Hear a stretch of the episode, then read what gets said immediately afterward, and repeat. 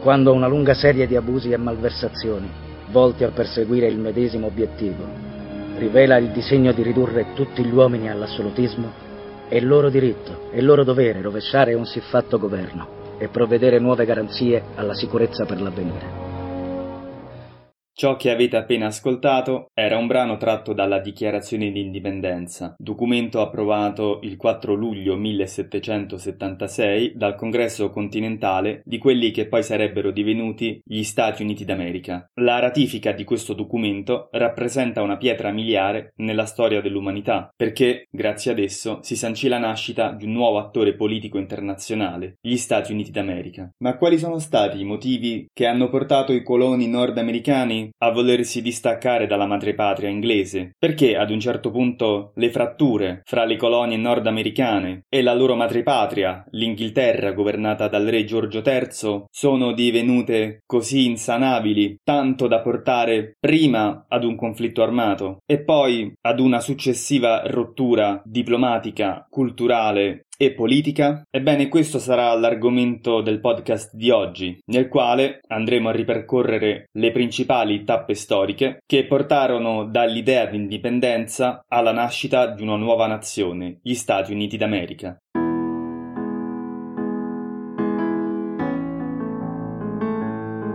State ascoltando Conoscere l'America, il podcast che vi accompagnerà passo dopo passo alla scoperta degli Stati Uniti a cura di Lorenzo Manca.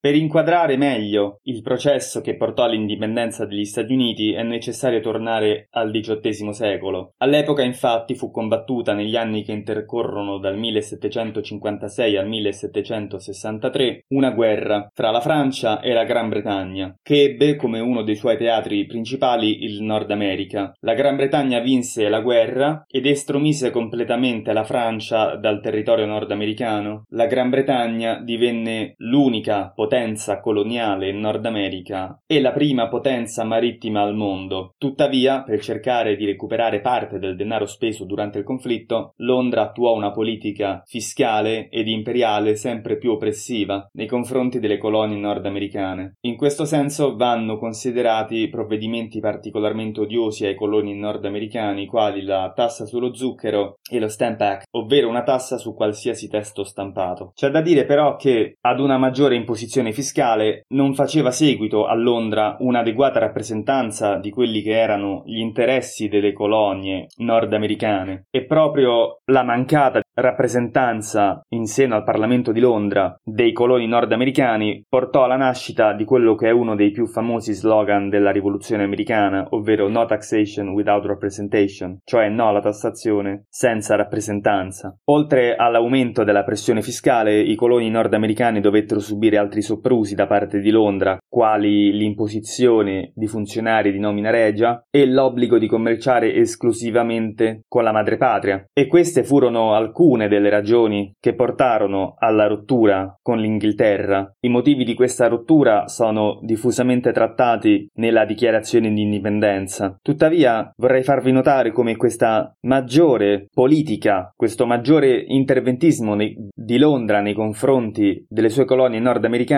cozzasse con quello che era stato fino ad allora il modo consueto di governarsi delle colonie nordamericane, le quali infatti fin dalla loro fondazione avevano seguito una tradizione di autogoverno e proprio in questa tradizione di autogoverno vanno inseriti testi quali il Compact, ovvero lo statuto firmato a bordo del Mayflower da padri pellegrini, in cui erano contenute le regole che avrebbero disciplinato la vita dei coloni nella loro nuova patria, il Massachusetts. Vedete come le colonie nordamericane, in realtà, pur essendo all'interno dell'orbita coloniale britannica, erano tutti gli effetti 13 soggetti dotati di grande autonomia interna, con propri statuti, con proprie istituzioni creati in loco. Gli insanabili contrasti con la madrepatria portarono dapprima alla dichiarazione di indipendenza e successivamente ad un vero e proprio conflitto militare che fu vinto dalle colonie nordamericane e si si risolse nel 1783 con la firma del Trattato di Parigi che sanciva appunto l'indipendenza delle colonie dalla madrepatria inglese. La guerra contro l'Inghilterra non ebbe conseguenze solo di carattere esclusivamente politico, ma anche psicologico e culturale. Essa infatti portò i coloni nordamericani a definirsi e a concepirsi come un popolo separato e distinto dagli inglesi e il necessario coordinamento che vi fu fra le 13 colonie per la gestione dello sforzo militare collettivo contro Londra portò alla nascita di un sentimento di appartenenza comune alla patria nordamericana. I cittadini di questi 13 stati, che erano la Georgia, il North Carolina, il South Carolina, il Massachusetts, il Maryland, la Virginia, la Pennsylvania, il Delaware, lo stato di New York, lo stato del New Jersey, lo stato del New Hampshire, il Rhode Island e il Connecticut, iniziarono a sentirsi non come cittadini di 13 stati separati e indipendenti, bensì come cittadini dello stesso paese. E questa concezione portò alla nascita del Congresso continentale, l'organo che aveva il compito di coordinare lo sforzo bellico e in cui sedevano i rappresentanti dei 13 stati. Tuttavia il congresso continentale incontrava seri limiti al suo funzionamento. In effetti esso assomigliava più che altro ad un'assemblea di ambasciatori provenienti da 13 stati separati e indipendenti piuttosto che all'organo di un governo federale forte. Anche a livello economico il congresso incontrava particolari difficoltà dal momento che esso doveva il suo sostentamento esclusivamente alle donazioni fatte dagli Stati membri, che spesso o arrivavano in ritardo o non arrivavano affatto, e d'altra parte il Congresso continentale non aveva il potere di costringere gli Stati ad eseguire la sua volontà, che era demandata unicamente al beneplacito quindi degli Stati, i quali spesso non eseguivano le raccomandazioni del Congresso continentale oppure le eseguivano in ritardo. Questo stato di cose fu stigmatizzato anche dallo stesso George George Washington, il quale temette che alla fine non sarebbe sorta un'unica nazione nordamericana, bensì sarebbero sorti 13 staterelli piccoli e indipendenti. Ecco, non dobbiamo pensare agli Stati Uniti di quel tempo come alla superpotenza dei nostri giorni. Le 13 colonie, riunitesi in qualche modo grazie al congresso continentale, rappresentavano uno Stato debole, uno Stato che mancava di una guida centrale forte e che quindi era esposto alle infiltrazioni e al rischio di essere dipendente dalle potenze europee, quali l'Inghilterra, ma anche la Francia, che aveva aiutato grandemente gli Stati Uniti ad uscire dall'orbita dell'impero britannico, ma proprio in virtù di ciò la Francia avrebbe potuto far sì che le colonie nordamericane fossero in qualche modo dipendenti, anche se indirettamente, dalla Francia, e quindi erano molti all'epoca quelli che temevano che gli Stati Uniti diventassero uno Stato debole, dipendente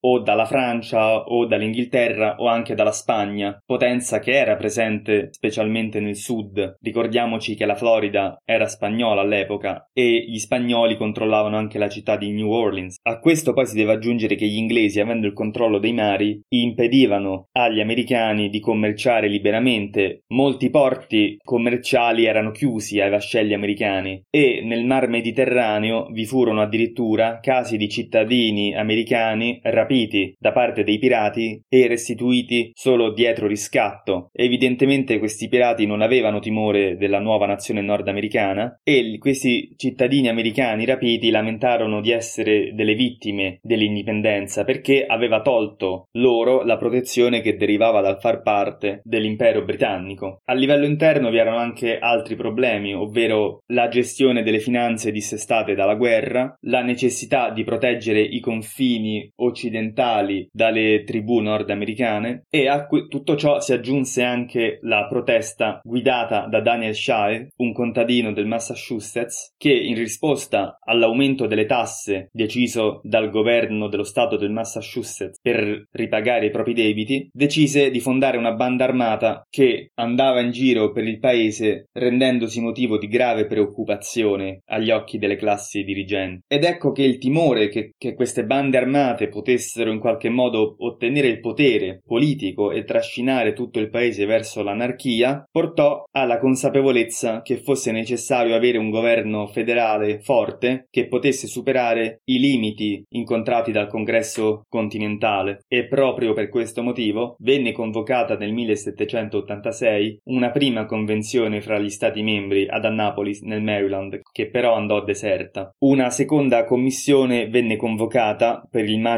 del 1787 a Filadelfia, a cui presero parte i 55 delegati dei 13 stati membri. E chi erano questi delegati? Ebbene, essi erano tutti uomini, tutti bianchi, avevano un'età media di 44 anni ed erano per lo più protestanti. Le professioni più rappresentate fra di essi erano l'avvocato, il politico e il proprietario terriero, che spesso esercitavano contemporaneamente, e tutti possedevano un'eccellente formazione nel campo della letteratura greca e latina, pari al livello delle migliori università odierne. Già a partire dai primi dibattiti che si tennero a Filadelfia emersero due correnti contrapposte di pensiero. Da una parte vi erano i federalisti, ovvero coloro i quali ritenevano che fosse necessario creare uno Stato centrale forte, in grado di coordinare tutto il resto del paese, e coloro i quali optavano per mantenere di più lo status quo, ovvero creare quindi un governo centrale non tanto forte, in modo tale da lasciare liberi i vari stati. Alla fine però prevalsero le idee dei federalisti e furono proprio le loro concezioni che confluirono all'interno del testo costituzionale, approvato il 17 settembre del 1787. In appena quattro mesi, dal maggio al settembre 1787, era nata la Costituzione nordamericana, la più antica ancora in vigore al mondo.